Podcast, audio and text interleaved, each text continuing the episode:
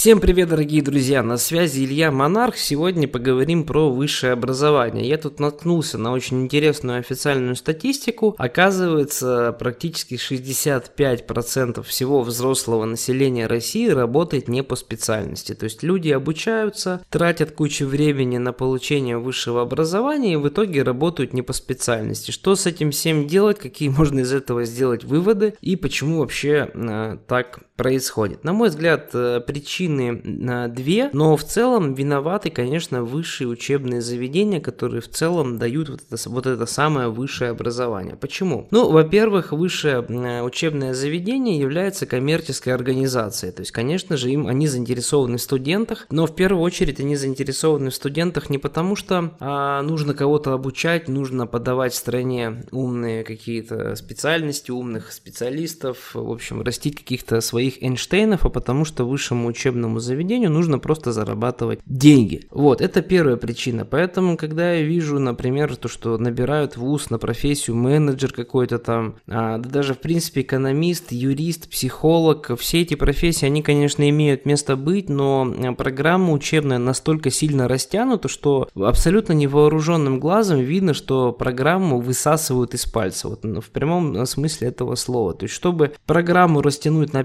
5-6 лет, минимум на 4 года, нужно действительно эту программу высасывать из пальца, потому что большую часть знаний вообще в любой профессии, какая бы она ни была, большая часть знаний, она выстраивается из практики, не из теории. Безусловно, теория тоже нужна. Теория это фундамент, это то, на основании чего можно потом вообще в принципе практиковаться. Но проблема вузов в том, что они в основном дают практику, причем часто абсолютно бессмысленную практику. Не так давно я сам лично наблюдал, как э, в высшем учебном заведении заведении, где обучают экономистов, преподаватель рассказывал про астрономию, рассказывал устройство самолета, рассказывал устройство автомобиля. То есть какой-то пенсионер 70-летний, который уже, по-моему, ничего не соображает, экономистов обучал устройству самолета. Это, конечно, все очень весело и интересно, пока не узнаешь стоимость обучения. Стоимость обучения в таких вузах стоит порядка 300 тысяч рублей в год. Это московские вузы, а, то есть это считается топовыми вузами в России, потому что все, все хотят прямо молятся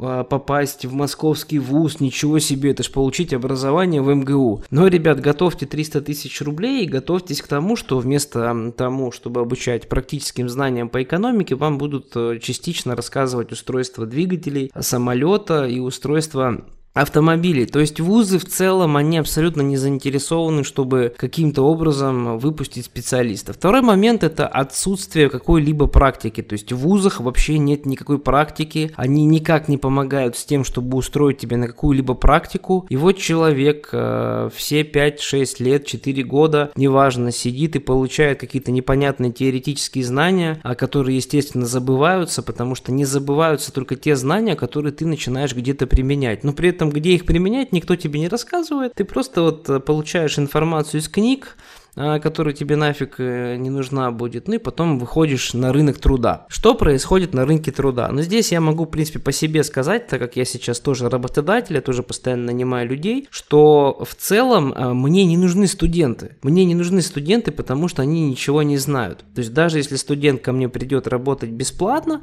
то я его не возьму, потому что мне придется кучу времени тратить на его обучение, а любое время, которое ты тратишь на обучение, оно тоже стоит денег. То есть это тоже все время временные затраты. То есть мне придется либо самому человека обучать, либо придется какого-то из своих действующих юристов привлекать, чтобы он его обучал. Но тогда это придется время юриста оплачивать, а это все для меня деньги, деньги, деньги, деньги. И нет никакой абсолютно гарантии, что потом вот этот студент, а, обучившись у меня, он а, останется со мной работать, да, он может просто обучиться, получить знаний, попрактиковаться и потом просто э, уйти. Вот, поэтому как бы какой вообще есть э, выход, какой вообще есть вариант. Помнить, что современное образование часто это вода водная. А много профессий в Российской Федерации, если вы хотите жить в Российской Федерации, много профессий достаточно стало уже абсолютно неактуальны. Почему? Потому что рынок уже переполнен специалистами. Те же юристы, те же экономисты, психологи, да даже врачи уже это такая профессия, где нет никакой гарантии того, что вы будете зарабатывать хорошие деньги. Поэтому сейчас я бы смотрел на те профессии, которые все-таки более узкоспециализированы. Это если вы, например, у вас есть дети, да, и им скоро поступать в какие-то вузы,